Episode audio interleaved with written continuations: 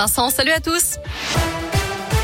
À la une, un jeudi noir dans les écoles. Grosse journée de mobilisation demain dans l'éducation nationale. Les trois quarts des enseignants devraient faire grève en primaire et la moitié des classes devraient rester fermées d'après les syndicats.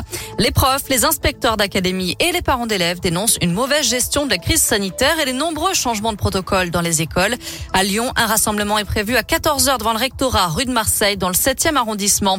Aujourd'hui, le gouvernement a réaffirmé d'ailleurs son soutien à Jean-Michel Blanquer, le ministre de l'Éducation. Un forain condamné à un an de prison ferme après un accident de manège mortel à Neuville-sur-Saône, au nord de Lyon. Rappelez-vous, c'était en mars 2018. Un père de famille de 40 ans avait été éjecté d'un manège alors qu'il se trouvait sur une nacelle à plusieurs mètres de haut. Cet habitant de Rérieux, dans l'Ain, n'avait pas survécu.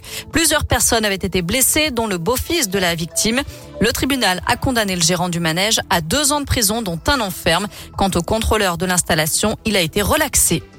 Le coup d'envoi des soldes d'hiver a été donné aujourd'hui. C'est parti pour quatre semaines de réduction. Les Français ont donc jusqu'au 8 février pour en profiter, pour rassurer les commerçants qui craignent que la crise sanitaire et le retour obligatoire au télétravail diminuent la fréquentation de leurs magasins.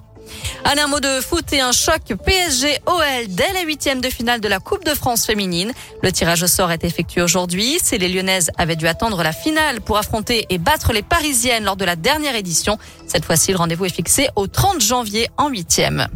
Enfin, il n'avait pas prévu de travailler si loin de chez lui.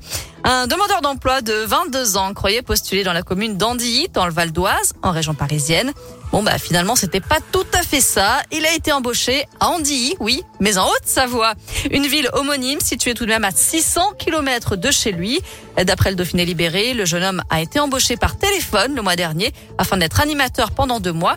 Il s'est rendu compte de son erreur, mais il a quand même accepté le contrat. L'occasion pour lui de découvrir notre si belle région.